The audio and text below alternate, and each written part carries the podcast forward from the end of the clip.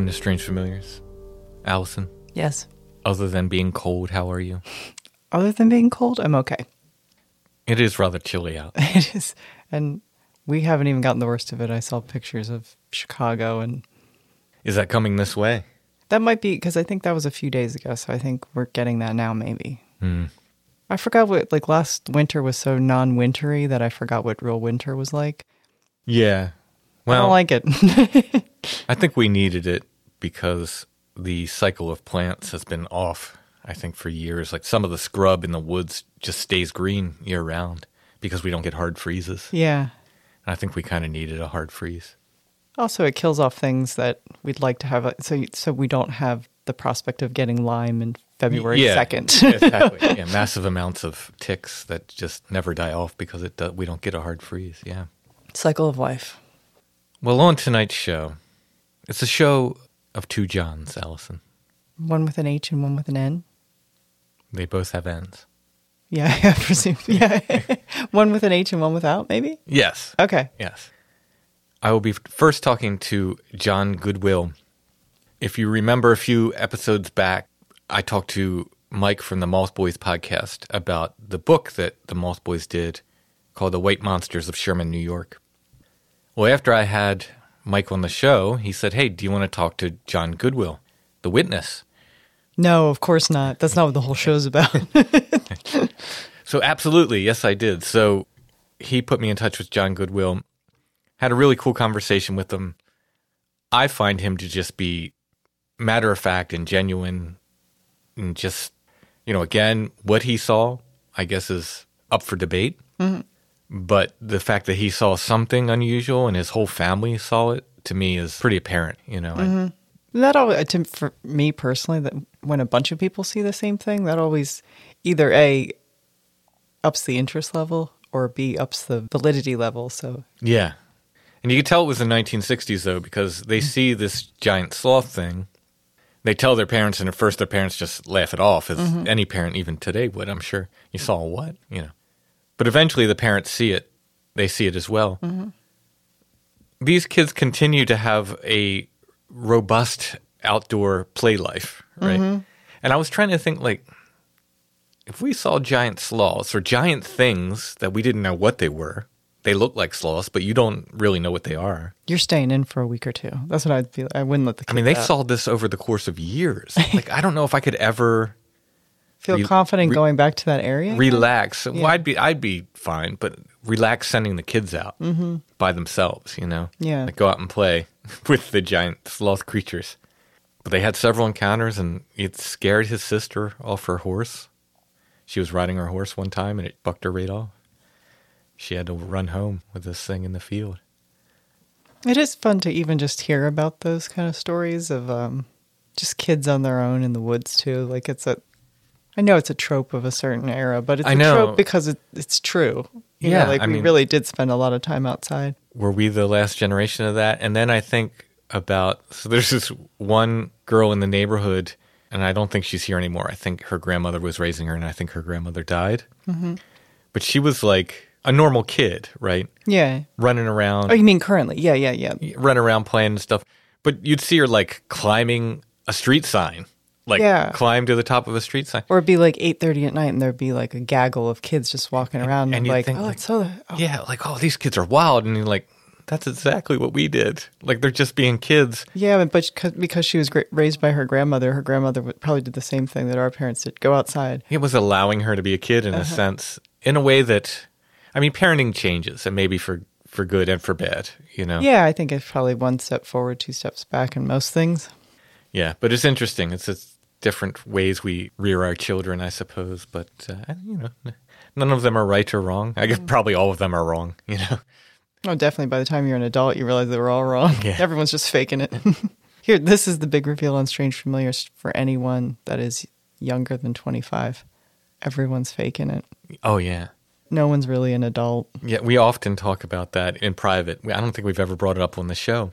There was a point when I was in my 30s.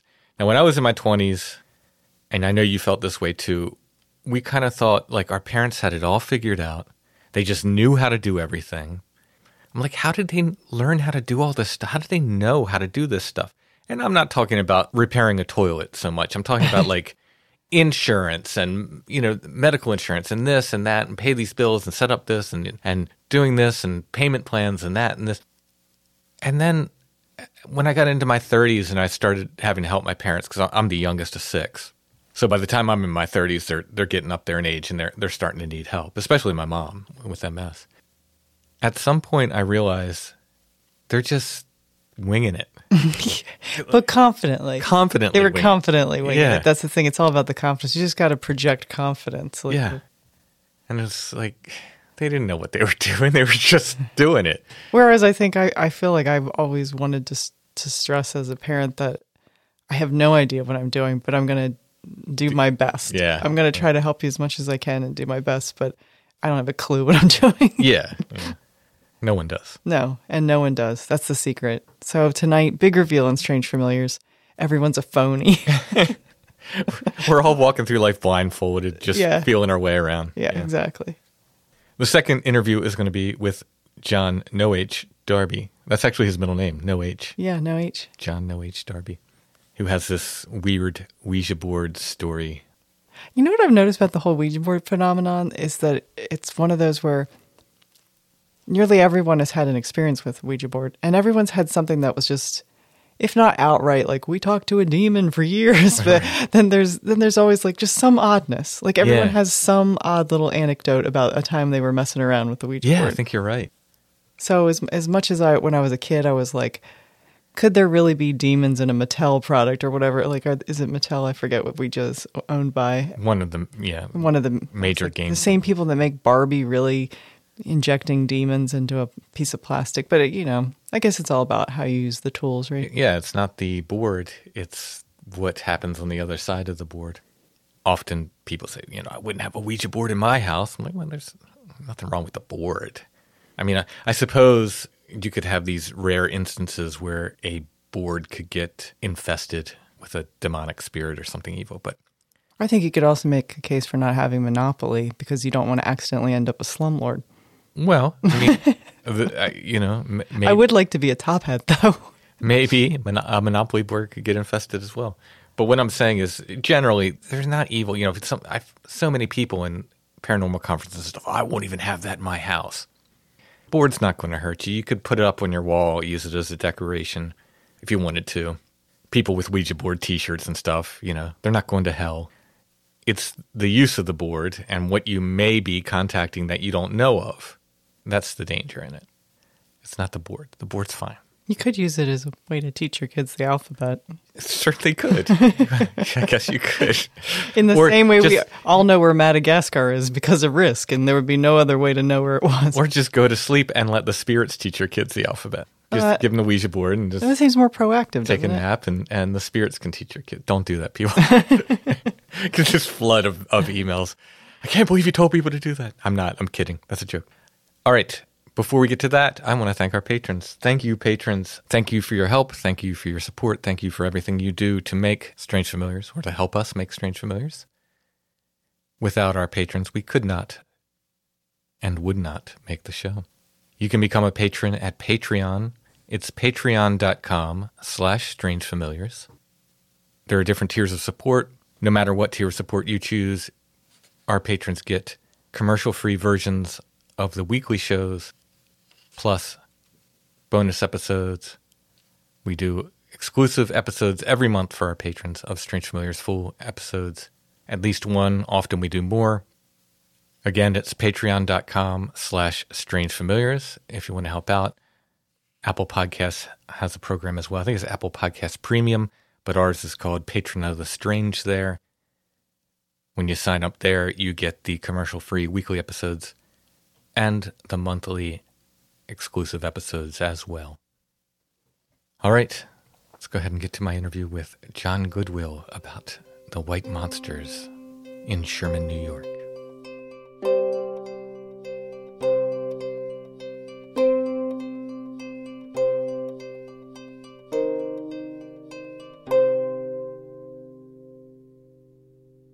I'd like to welcome John Goodwill to Strange Familiars. How you doing tonight?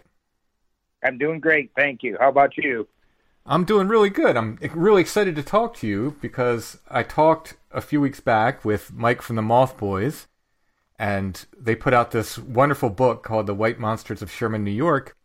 After I was done talking to him, he said, Hey, do you want to talk to John, the actual witness? I said, Heck yeah, because that's my favorite thing to do on Strange Familiars is to talk to witnesses. So I'm very excited to talk to the man himself. I guess we could just walk right into this. This first sighting happened when you were what, eleven or twelve years old? Eleven or yeah, eleven or twelve. I was telling my wife tonight how kind of funny it was. I said all them years ago, and I said now I'm almost seventy, and everybody's wanting to know about it. But of course, I didn't share the story with too many people over the years. But yeah, do you want to know about the first sighting then? Yeah, yeah. Because sure, what year would this have been? This is a bit back in the '60s, right? Uh, yeah, it'd probably been about six, because see, about 65, 66, somewhere in there. Okay, yeah. Like I said, I was about 11 or 12. My brother and I, we lived a couple miles out of Sherman, New York, and we would walk into town. There was railroad tracks about a half a mile from our house, and there was a farm. It was a rural area, so there was a the road, then there was a swamp, and then there was a, a large wooded area. And but we would walk into town quite often, maybe for a pickup baseball game or just for something to do. And we were walking one day, my brother and I. He's a year younger than I am, and we were walking, and, and I'm looking over to my right on on the edge of the uh, swamp, and there's this large white creature, and I'm going, oh my gosh! And you know, at the time I said it was 12 to 18 feet tall, and it, it had to be at least 12 foot tall. Now that I look back, but it had this long white tail and it was standing on two legs, and it seemed like we would stop and it would stop. If we started walking, it would start to walk. And finally, I just got to the point where I was scared to death and took off running, but I turned around and my brother froze. Mm. And so I had to go back and get him, and I grabbed his hand, and we went to the across the railroad tracks to the top of this hill before we turned around. And when we did, the creature must have ducked back into the woods because it was gone. So we ran actually to a sawmill. My dad worked in a sawmill about another half a mile or so away, and we went in there just scared to death, hysterical and screaming. And of course, they all thought we was nuts, including my dad. So they all kind of made fun of us. But that was the first time, and it just it scared us to death. I, it didn't come toward us or anything, but we were scared. I'll tell you that. How far away from you was this? About uh, I'd say probably 70 to 80 yards.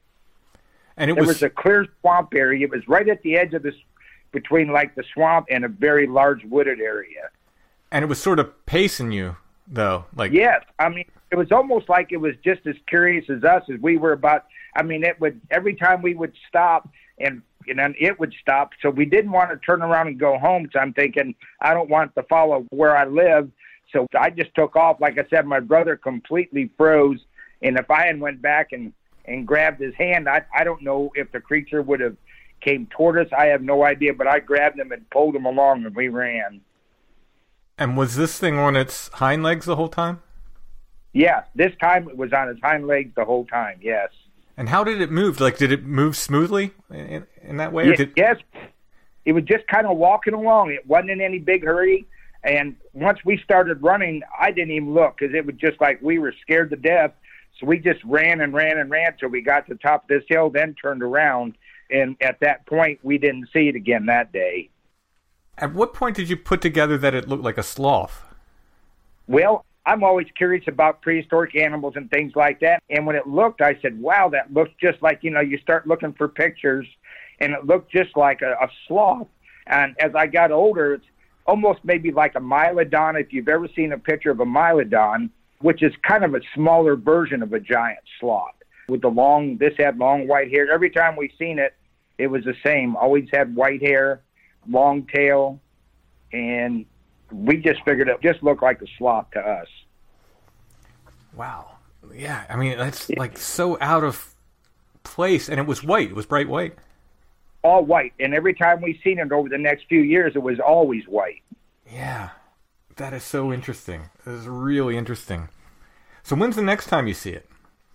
Well, I think the next time we were on that road again, and we looked down. This time we were further away, but there was two of them actually on all fours, and they were actually by the railroad tracks, still close to the swamp and that the large wooded area.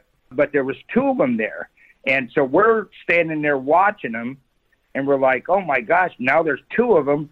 Uh, and about that time, a train came along a few minutes later. So I know that train engineer, if he was awake at all, he had to see these things because the train went by, and then that was the last we seen of them that day. There was two of them that time, and they were on all fours. Were they about the same size as each other? Yep, from yeah, they sure were. Those two were very large. Yeah. And I mean, do you think it was the same thing? Like, if it would have stood up, would it have been the same size as the first Oh one? yeah, the same. Yeah, it would have been the same thing. We knew it was the same thing, whatever they were. So are people beginning to believe you now? Well, now they are a little bit, I think. And I went to my 50th class reunion last year and talked to one of my classmates. He said, I guess I had shared this with him when I was younger because I didn't, you know, when you're young, you don't want to share that kind of story because everybody make fun of you and, Right. and think you're crazy. But he said, John, I remember you saying something about seeing some, what's what we called, we just called them white monsters. And I, you know, we had no idea what they were. So that's why when the Moth Boys asked me what I wanted to call it, you know, the only thing that I could think of is we always call them the white monsters. Mm-hmm. And we've seen them, you know, on several other occasions. I was on a bike riding to town once by myself, and I happened to look up over to the left. There was a lot of woods around where I grew up, and there was one at, at the corner of a field. This was on all fours, and I stopped and stood there. I mean, with my bike and watched him for a minute. Then I went back home hoping I could find a camera and maybe take a picture.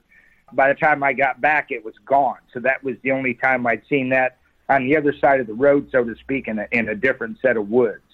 Wow. What was amazing, we had a there was a neighbor, and I'm sure he's passed away many years ago. He was older, but he lived around the corner from us, oh, probably another half mile away or so, and his backyard faced the field and the woods. He was right there. Well, we had walkie talkies when we was young, and we happened to hear him one day talking to somebody. I don't know who he was talking to, and he said, "Hey, I keep seeing these large white creatures in back of my house in the field and in the woods." He said they're way too big to be a bear. I don't know what they are, and that's how he described it. Huh. He said they're way too big to be a bear. So this gentleman had seen them basically in the same field and, and woods that we had seen them. Wow. Yeah, so we're like, oh my gosh, I'm glad someone else. When my dad finally did see it, he was finally like, oh boy, that's right. I, I guess I can't make fun of you anymore because, you know, he finally seen it one day when it was down across the field and he goes, oh my gosh, you know, he thought we were just full of it or, you know, being kids, kids are kids. But he finally seen it and he's like, wow.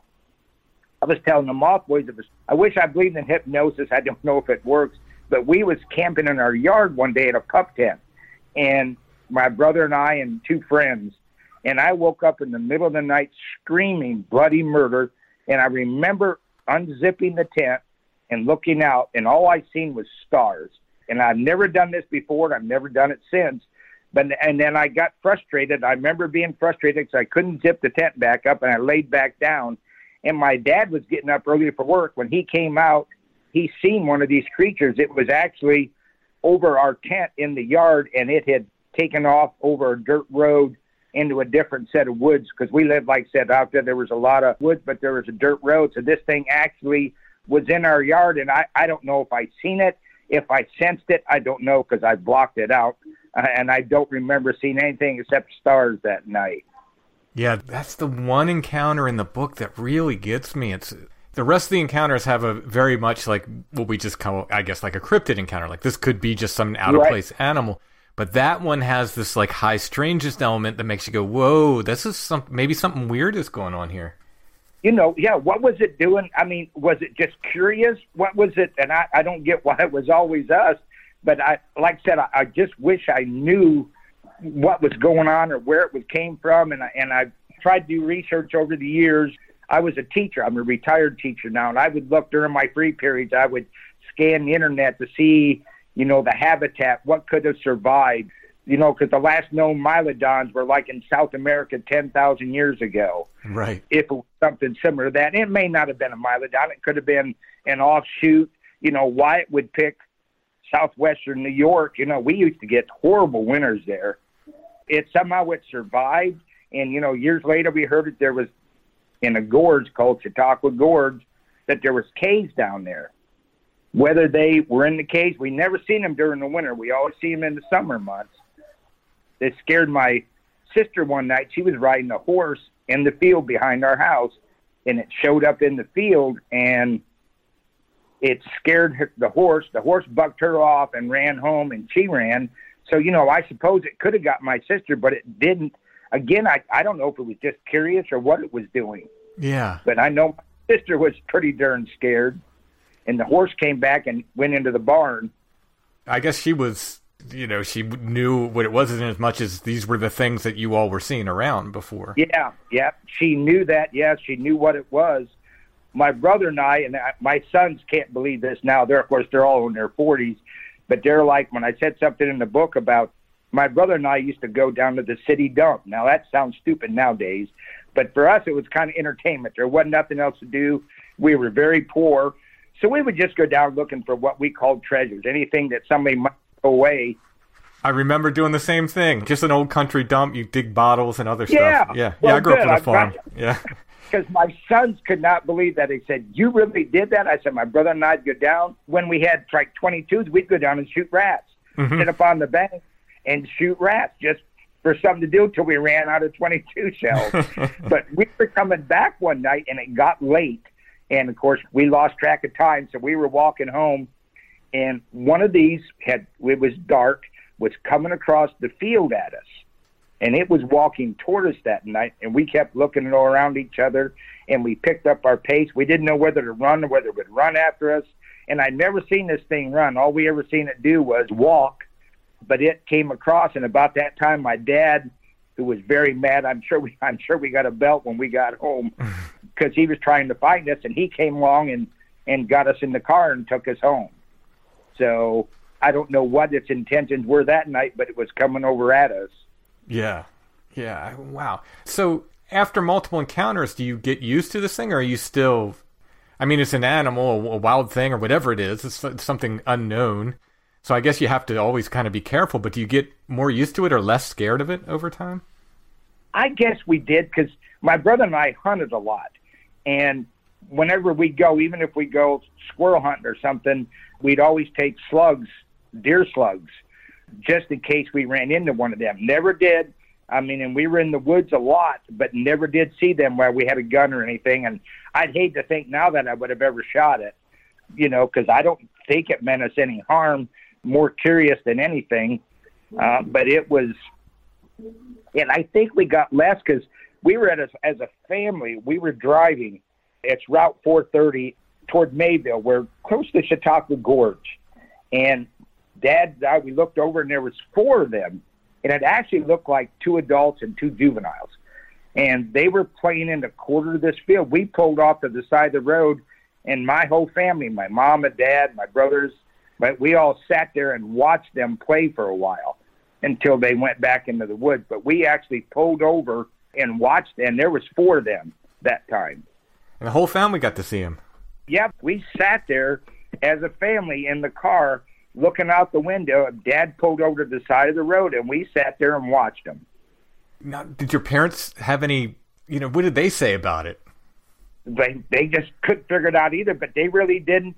I'm thinking if that was me as a as a parent, I would have probably been trying to figure out what was going on. And you know, we talk about it from time to time, but no one, you know. Then after a while, probably after you know a few years of seeing him, then we we didn't see him anymore. Uh, the last couple of years before I went into service and moved out of Sherman, we didn't see them the last couple of years we were there. Yeah, so you saw these over the course, like these sightings happened over the course of years. Yeah, probably two to three years, I'd say. Okay, all right. And we don't. And always in the summertime. It was, you know, we talked to one other guy that said he saw him close to the city dump. I don't know if these things were scavenging. I, I don't know what they ate. We you know, were they did they go to that old city dump just to, to eat scraps? I don't know. Mm-hmm. Uh, it may not have had anything to do with the city dump.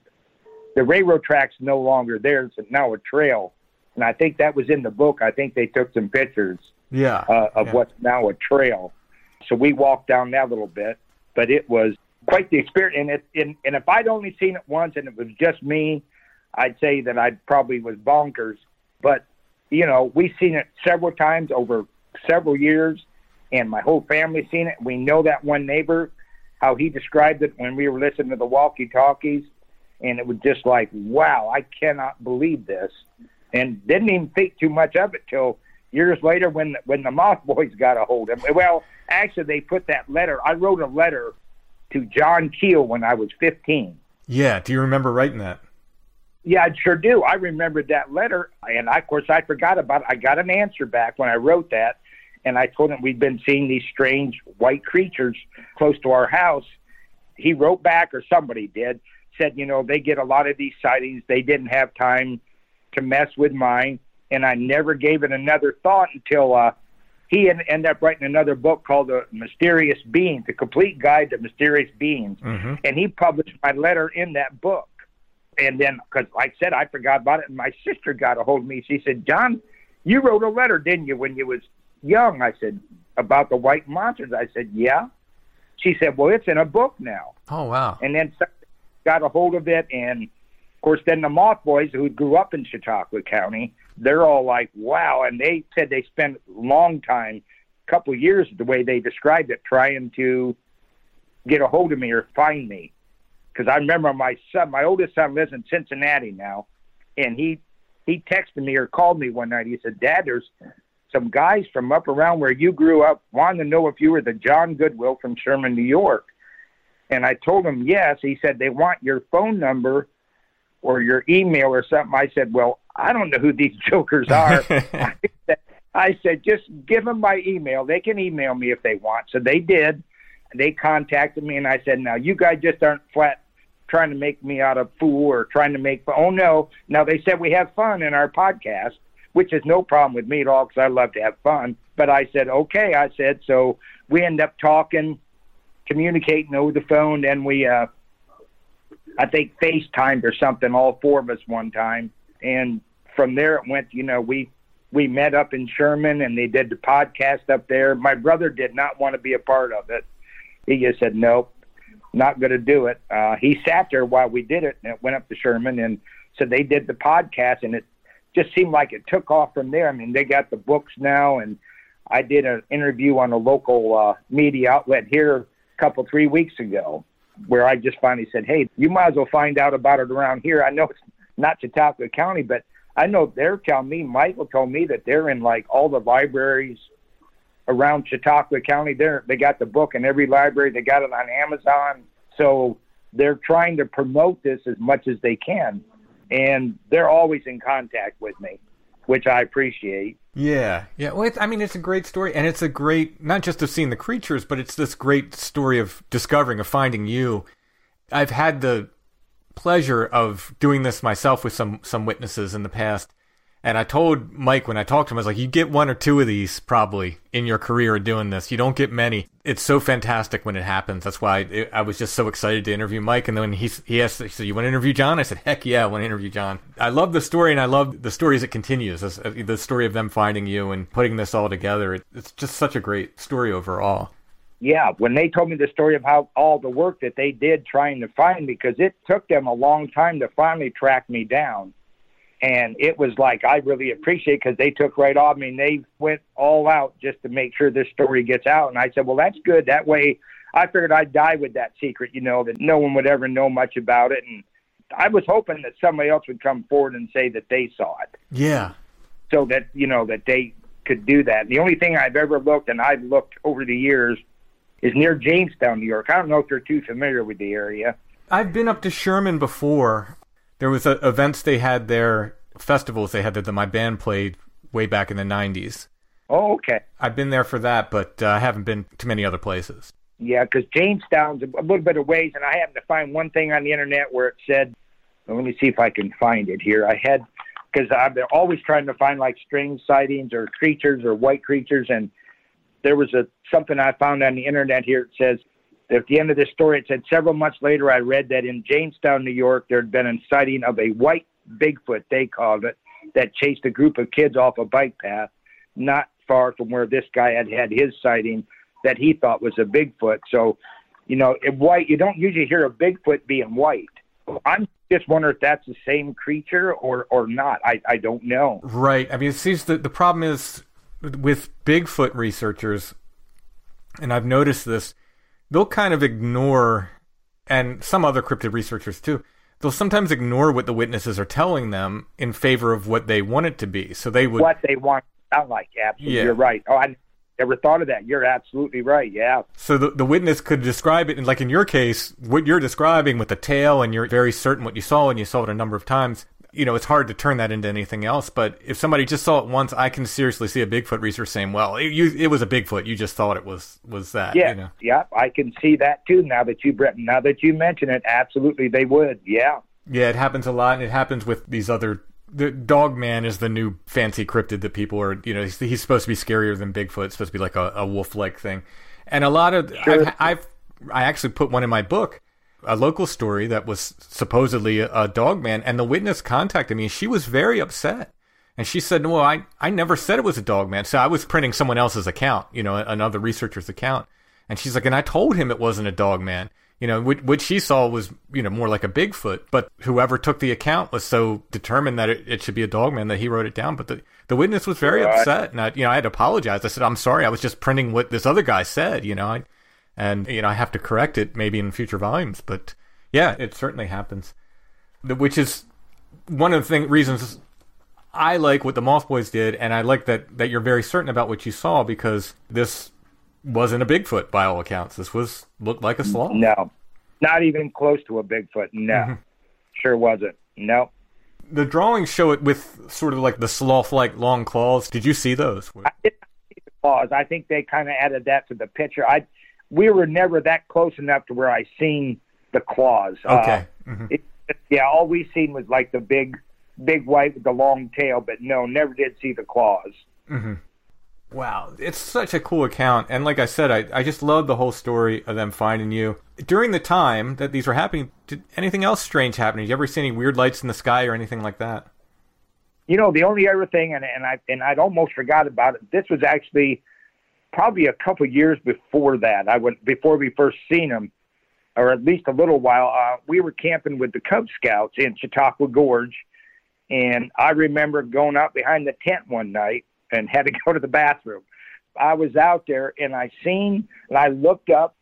There was like a spacecraft, but now it wasn't a flying saucer. It looked just like one of our spacecraft, like a cone shaped, and it was going very slow and it, it wasn't that high above the, the trees even. And I'm looking up there thinking, wow.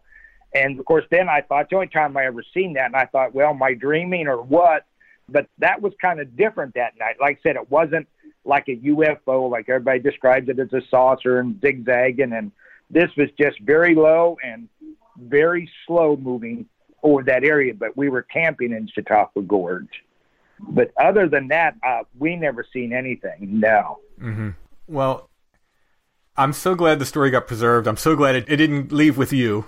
You know, I hope you're around for a long time, but I'm glad the story now gets to be in print and we get to share it on Strange Familiars and Moth Boys get to share it.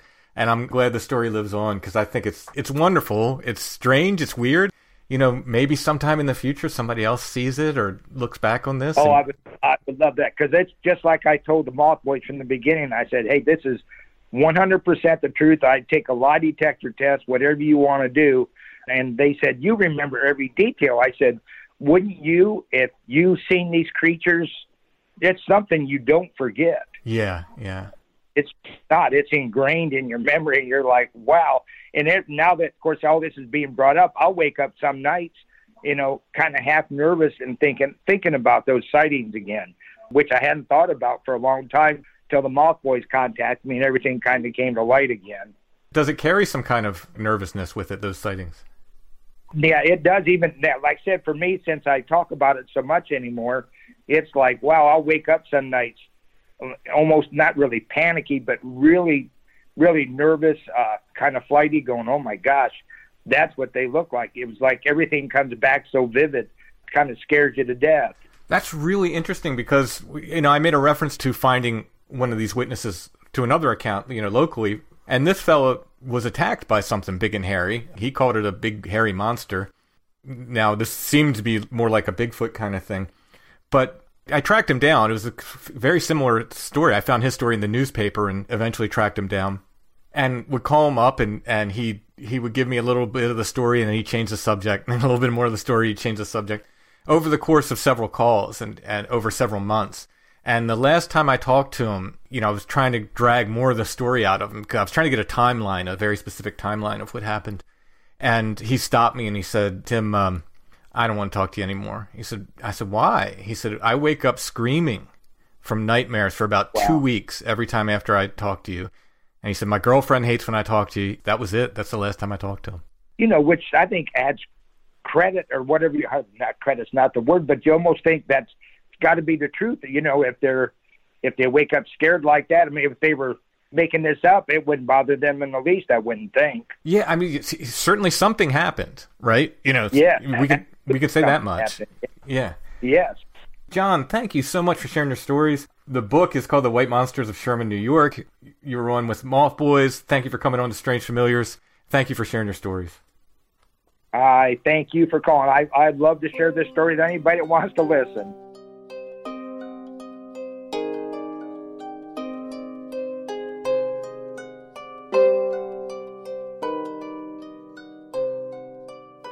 So that book, again, by the Moth Boys, is called The White Monsters of Sherman, New York. You can get it on Amazon. You can get it wherever books are sold, and I think you can probably get it directly from the Moth Boys as well. It's a neat little book that chronicles all of John's sightings. In the back, there are some photos of the different areas where they had sightings. Lots of full color illustrations. It's a cool little book. I really like it. The White Monsters of Sherman, New York. And thanks again to the Moth Boys for pointing John Goodwill my way. Do you have a sense of is Sherman, New York, near Erie? Is that like Erie, Pennsylvania? Yeah, we've been there. We've been to Sherman, New York. Yes. Oh, That's where those festivals were. Oh. Starwood and, and all that. oh okay. Yeah, we were Yeah, there. we've been there. yeah. Yep.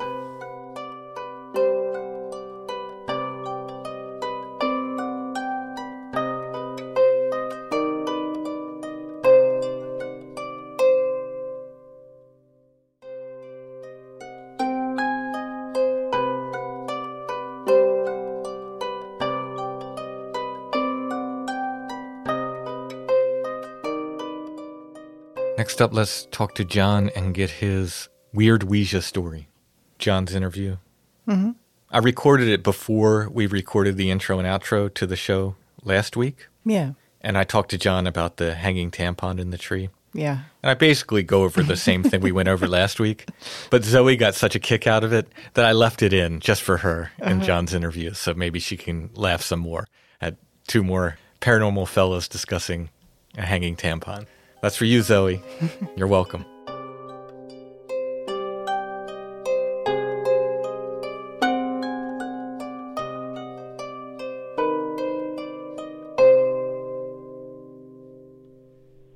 I'd like to welcome John to the show. John from Riverbend Comics, who we hear about somewhat often on the show. How you doing, John? I'm doing well. How are you doing? All right. And how are things at Riverbend? Pretty good. Yeah, we're we're moving along. It is pouring rain right here outside, which is a nice I guess a nice change from the big snow. I like I liked having the snow, but I'm, I'm glad it's leaving. Yeah, it would do a little hike yesterday. I knew the rain was coming, so uh, Yeah, nice. spent some time in Hex Hollow and found a odd thing.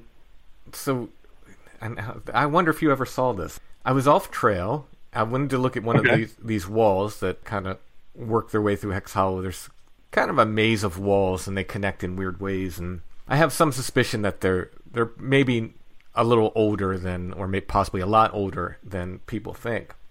So I was sort of tracing one of these walls to the end. I'd never walked it end to end. Okay.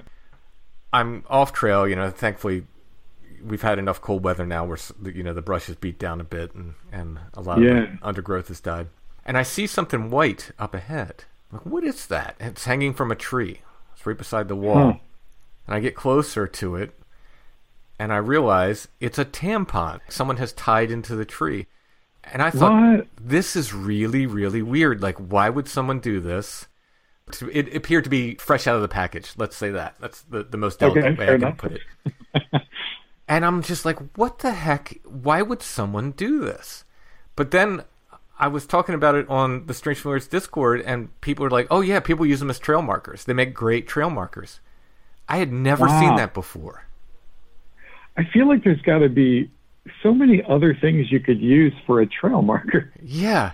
I tell you, it worked. It caught my eye from a long distance because it was bright white. Yeah. You know, so I mean, as far as that goes, it worked. There weren't any others though. It's not like there was a, a series of them leading to it or away from it either. Yeah. There was that time that we were hiking off trail, you and I, and I forget who was with us, but we were using like really bright colored tape. I think maybe Chad had it or something. Yeah, like construction kind of tape. Yeah. Yeah. I mean, that seems like way less bulky to carry a bunch with you, and um, that worked really well. Yeah. I thought this was something genuinely weird or, you know, possibly perverted.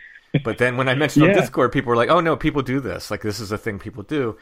I have not seen that. Yeah. I'm thankful that I haven't seen that. I feel like Yeah, it's, feel it- it's my odd, but you know, I guess it's a thing. I mean, it you know, like I Yeah. said, it certainly worked. I, I could see it from a long distance away, and I was like, "What the heck is that?"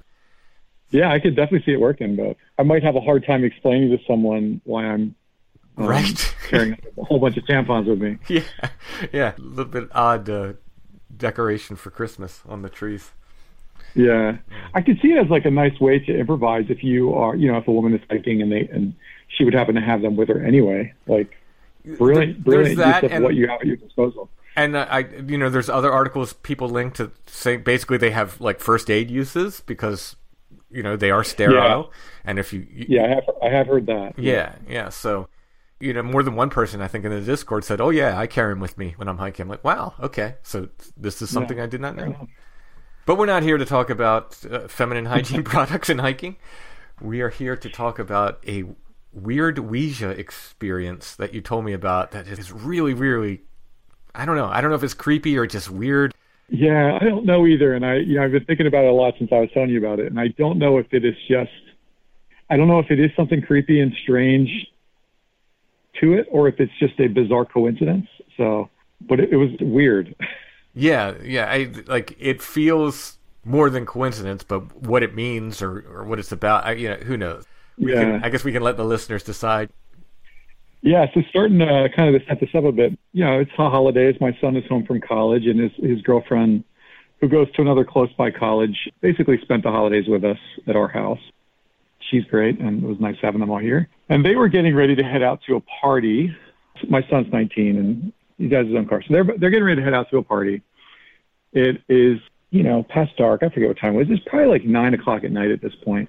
Right before they left, she happened to catch the the Ouija board that I have on my shelf and was really interested in it and said, "Can we do that sometime?" I, you know, full disclosure, I don't have a whole lot of experience with Ouija boards. I've I've never really sat down and done it a session with anyone, but I picked these up secondhand and I have them and they're just kind of neat and I'm intrigued by them. And it's not something my family would normally want to do. And my son himself is a total skeptic about this kind of thing. So I was excited that she had some interest and I said, let's do it right now. And so she was game. And we set up in sort of the dark corner of my living room. And I said, you know, if we're going to do this, I want to take it very seriously. Like it, this is like a uh, mass-produced 1972 Parker Brothers Ouija board. So I said, in all likelihood, what we're about to experience is probably nothing. let's see though, you know.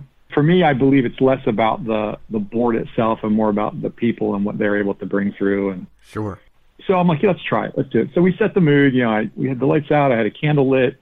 My son was there just observing, and his girlfriend is there with me across the table with me. And I said, let's take it very seriously. Take a deep breath.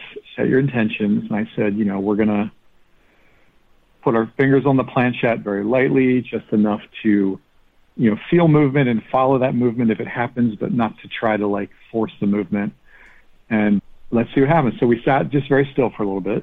And to her credit, man, she was all in. She was total serious. She was like sitting very still. She had her eyes shut for most of it, really just trying to feel into it. I, you know, I said like, is there anyone in the room that would like to communicate with us? Is there anyone here? And you know, we we spoke for a little bit. We sat in quiet, quiet for a little bit. I took my hands off and let her just sit there with it for a little bit. And after you know, we, maybe 15 minutes, as expected, really, kind of nothing happened. We didn't experience anything, and so we figured that was pretty much it. Prior to starting this, I said, you know, just you know, fair warning, like there is theoretically the possibility of, of bringing in a spirit or something or something that maybe is either mischievous or something worse. So just to, to know that's a possibility. And she was like, okay, let's do this. I'm not laughing at that. I'm just I'm just laughing at the willingness. It's like okay. Yeah. yeah. Well, it's really funny too because like my son being a skeptic, his girlfriend, she's from China and she was sharing with me some of the similar practices in her culture back home and something that her family did. She's a she's a student here college and came from China to attend college and before she left the country, her mom took her to essentially like what I would call like a fortune teller of some sort that um, used wooden blocks or buttons. I forget how she described it. That she would they would throw into the table, read those, and actually wrote up a thing for her on paper based on the readings in these items that she was throwing and, and reading. And said to her, for safe travel, you have to keep this paper with you at all times while you travel. And so she keeps that paper in her suitcase. And so she really believes in that. And she, wow.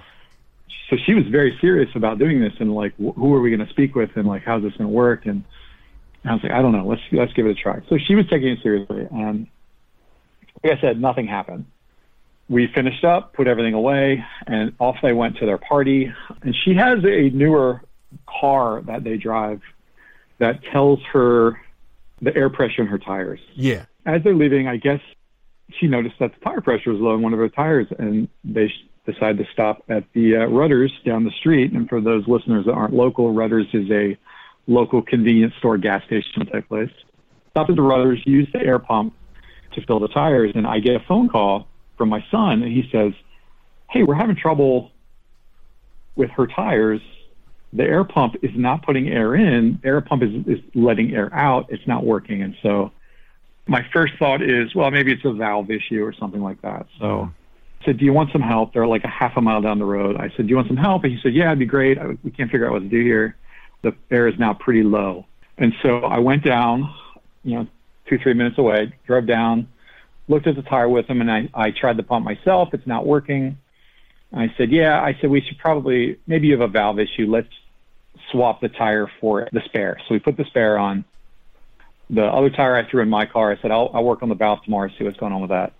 and went on my way. Went back home. They got the spare. They're good to go. By the time I pull into my driveway at home, I get another call from them and said that said all of the tires are now low, and we can't get any of the tires to hold air. The pump isn't working. It's pulling air out of them. It's not putting air in. And I'm like, okay. And I I can't for the life of me figure out a reason why four tires would suddenly be low in air Right. and that the pump wouldn't be repairing that. So I said, I'll come back down. I haven't, I hadn't even gotten out of the car at that point. I said, let me turn around. And so I get down, and by the time I had gotten there, there had been another woman, I guess, pulled up to the pump because they, they needed to use it, so they moved out of the way. And this woman used the pump, presumably with no trouble, and went about her way. And so I said, okay, let's try this again. I'm now using this pump, and it's not putting any air into the tires. And her tires are supposed to be at 33 pounds apiece. Now I've got one of them at nine pounds, one of them at like 22, and the other two at like 17. And I'm like, something is going on here. I don't know what it is. But about a half a block away or half a mile away is another convenience store with an air pump. I said, let's take a short drive over there and use their pump to fill these up. So we get to that pump, and that pump has a digital readout as you're using it to tell you how much, and you program it for 33 pounds that you want, and then you plug it in, and the numbers should theoretically go up. So I'm trying to use their pump now on the one tire that was seven pounds, and so I'm pumping it, putting air into it, and it says seven pounds, nine pounds, 12 pounds, 85 pounds, 40 pounds, 50 pounds, two pounds. The digital readout is just going all over the place. So I had worked when I was doing telephone work. I had worked in a tire shop. It was actually a place that they did tires for like tractor trailers and stuff. Okay. And I have been in there when they've overinflated tires. Like they hook the pump up and like walk away and do something else while this thing was filling up. Yeah. And the explosions these things make, like it Oh, almost gave me a heart attack when this thing went off. yeah. And yeah, I've I've also experienced that. Yeah, yeah, and so I'm always like not afraid, but I'm a little like a little gun shy. So if I would have seen that pressure jump up to like 50 or you know 80 pounds or whatever it was, that would have freaked me out. Yeah, I wouldn't say it freaked me out because I'm out there with the tire and I can physically feel that that tire has not enough air in it. Like I can okay, I can yeah. depress that tire with my thumb. Yeah, yeah, But as I can as I can feel how low that is, I can also see that that digital readout is going crazy. So that pump would not work on any of the four tires either. And at this point, I'm at a complete loss. And Right. I said, I don't know what to tell you guys right now, but what I can tell you is that you can't take this car to the party. So I ended up taking her car back to my house. And I said, let me take this back to our house. Let's figure it out in the light of day tomorrow. I'll try it again. You take my car to the party, which is what happened. So I figured there's a manufacturing issue. All four valves failed at the same time. Something weird is happening. I didn't, I don't know. It was beyond my scope of experience. So 9 a.m. the next morning comes, light of day, and I have a portable air compressor. And I said, let me just try to pump these up. Meanwhile, I had already researched like how to replace valves in a tire. Is it worth it? New, do you need new tires?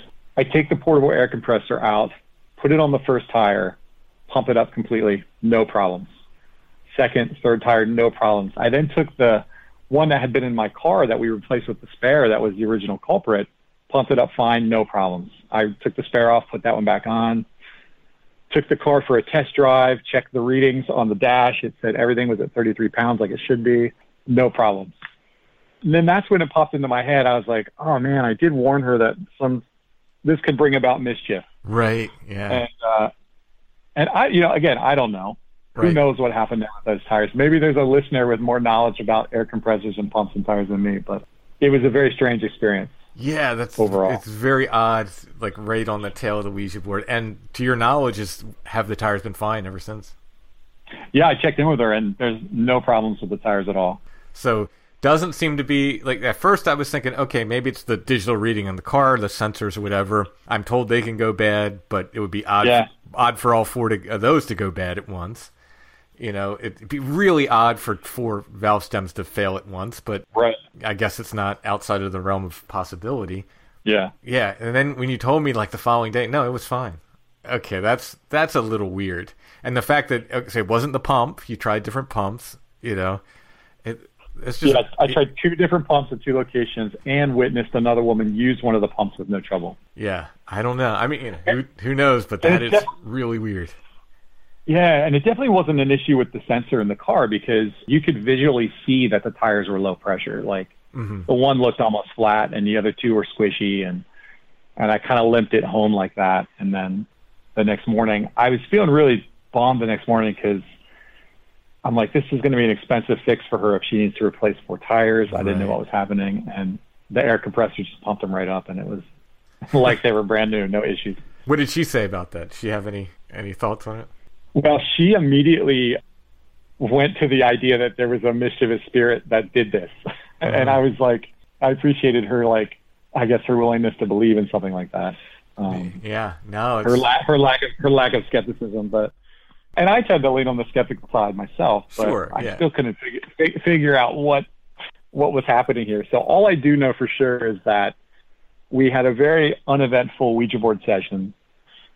We had a mention of mischievous spirits, and then crazy mischief happened, and then the next day it was fine.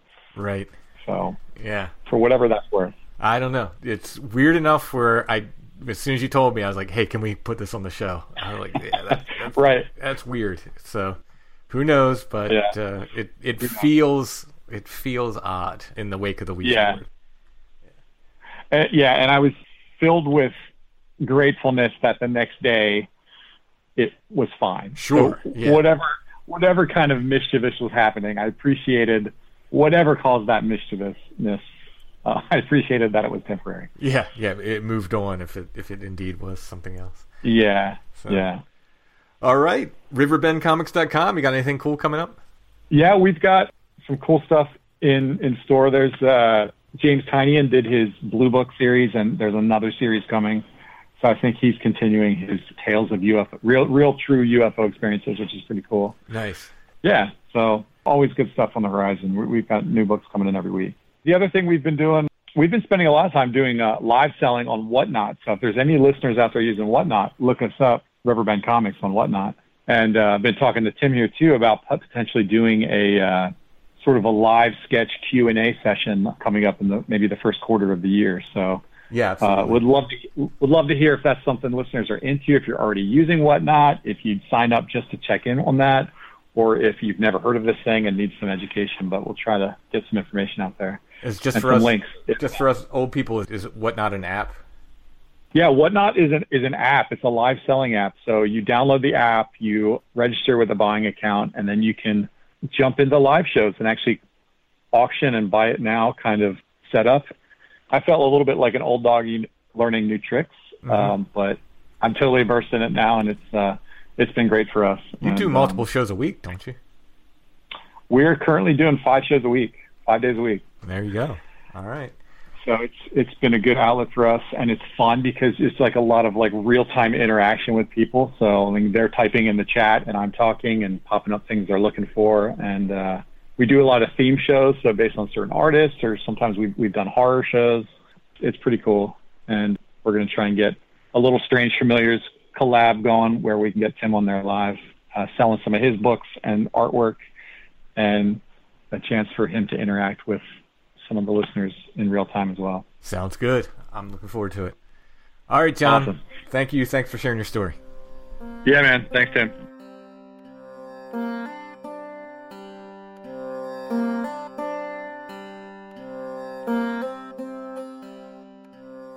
So after I hung up with John, he texted me like almost immediately. and he said, Immediately after our call, I walked out into my kitchen and my front door opened by itself. I said, Yikes. He said, Seriously, it scared the crap out of me. Perhaps the weirdness will continue there at the House of Darby. I think he just opened up the door and left, though. Maybe, maybe that was that was it. It was leaving. It was eavesdropping on our interview, and then it's like, okay, I'm done here.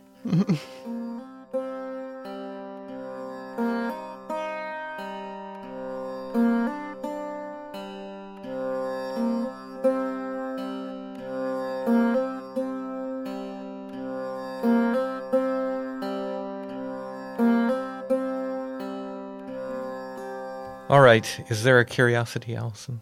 Do we have a curious? we do. curiosity? We, we have a book, a great book. See, I wonder if this is one of those Mandela effect things, and I'm not one to fully get behind the Mandela effect thing. I think a lot of it is just people misremembering things. Yeah. The one I saw recently was people saying like, "Oh no, it was Jiffy peanut butter," and like, no, No. it absolutely was not. It was Jif peanut butter. It was always Jif peanut butter. I'm sorry, my family was a Jif family. The kids down the road were were a Skippy family, and I remember just being like, "Skippy, you heathens." To my knowledge, there was never any Jiffy peanut butter. There was a Jiffy Pop popcorn, Oh yeah, yeah, yeah. but no Jiffy peanut. that was butter. in the silver thing that blew up, right? I think so, yeah. So this book, it's called The Picture of Dorian Gray, and I swear I remember it being the portrait of Dorian Gray. Yeah, when you actually, I was trying to double check like what the difference was. When you look up portrait of Dorian Gray, the picture of Dorian Gray comes up, but clearly, clearly it must be the picture of Dorian Gray, unless what was the movie, the portrait of Dorian Gray, and that was where we.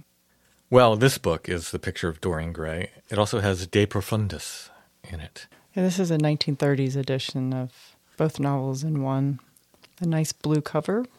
I think De Profundis was an was an essay he wrote from prison, perhaps. Yeah. In the beginning, they- they also talk about how many they printed from this particular publishing company, and there's a sort of a redemptive factor to that. I feel like for Oscar Wilde, while he wasn't alive to see it, Yeah. to go from criminal technically to uh, revered author. It says the picture of Dorian Gray was published in the Modern Library for the first time in 1917. In the ensuing 14 years, over 150,000 copies of the book were printed, after which the original plates were destroyed.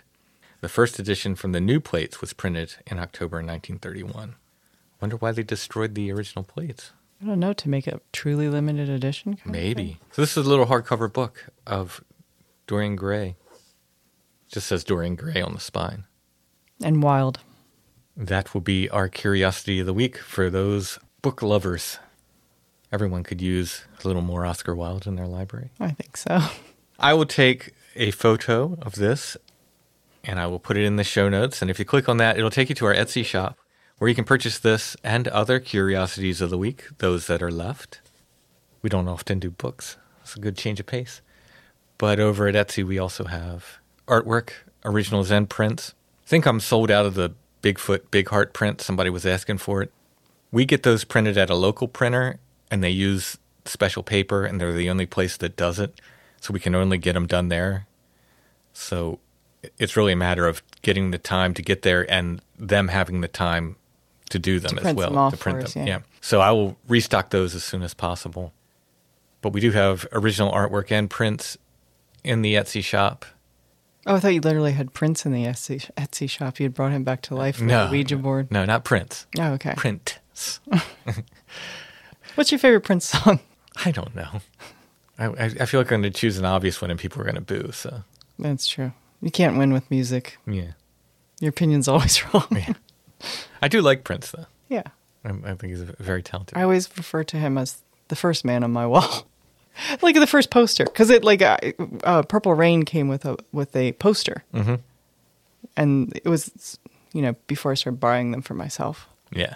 as a kid. Like it came when I was a kid. You know what my my dream cover album was? I wanted Prince to cover Forever Changes by Love. Oh, that would have been amazing. He would have done the guitar work on it. Would have been y- like stellar. Yeah. And he would have done new arrangements for it. That's what I like. Like Prince was so great at like the arrangements. I love that sort of like baroque pop kind yeah, of. that's what I mean. He could have taken Forever Changes and like I'm not going to say he can make it better because that album's darn near perfect. He could have made another perfect thing, I think, mm-hmm. out of it. I don't know when I came up with that idea, but I was like, yes, Prince could do it. Mm-hmm. Like, he'd be the guy to do it. It's funny because I was um, pricing some stuff up for the new store, and I have a print of Valentino, and I just thought like how un- what an unusual reference it is for someone to write a song about kissing Valentino. Like he's just like so ahead of his time, and so like such an unusual, unique character. That Yeah, yeah, exactly. go Prince. But he's not in our Etsy shop. He isn't. There, you have the other kind of Prince. My books are there. If you get them from Etsy, I'll sign them before they go out the door. You don't even have to ask. So all my books are there, including my art book, which you can only get there and maybe a couple other places like Riverbend. Petals and Thorns, the little Catholic ephemera zine I did. Paracord rosaries are there. Flowered Pass shirts are on the way. They really are this time. So we will have restocks of the Flowered Pass shirts. I've often said I think the shirts are more popular than the podcast. So the shirts are coming back in stock. They'll be here probably later this week. As soon as I get them, I'll add them to the Etsy shop. We have Strange Familiars t shirts, lots of different designs. Check them out. Strange Familiars mugs, Bigfoot mugs, patches, stickers, and more. Our Etsy shop name is Lost Grave, but if you type in Strange Familiars, you should see our stuff come up. All right, so next week is the beginning of something big for Strange Familiars. It's been a long time, and it's one of my favorite stories we ever did. It's something I always wanted to do more with, and it's happening. Next week, we return to the Witch Diggers. That's all the way back in episode four. Is it that early? I wondered Yep. if you checked. It's episode four. episode four. We are going to revisit it. Basically, we're going to tell the original story over again, add new commentary, post where the footprints end commentary, and then like I said, we're going to break it open. New information. Don't want to give anything away. That's it. So stay tuned. The Witch Diggers are coming. Thanks for listening, everybody. We'll be back soon with more Strange Familiars.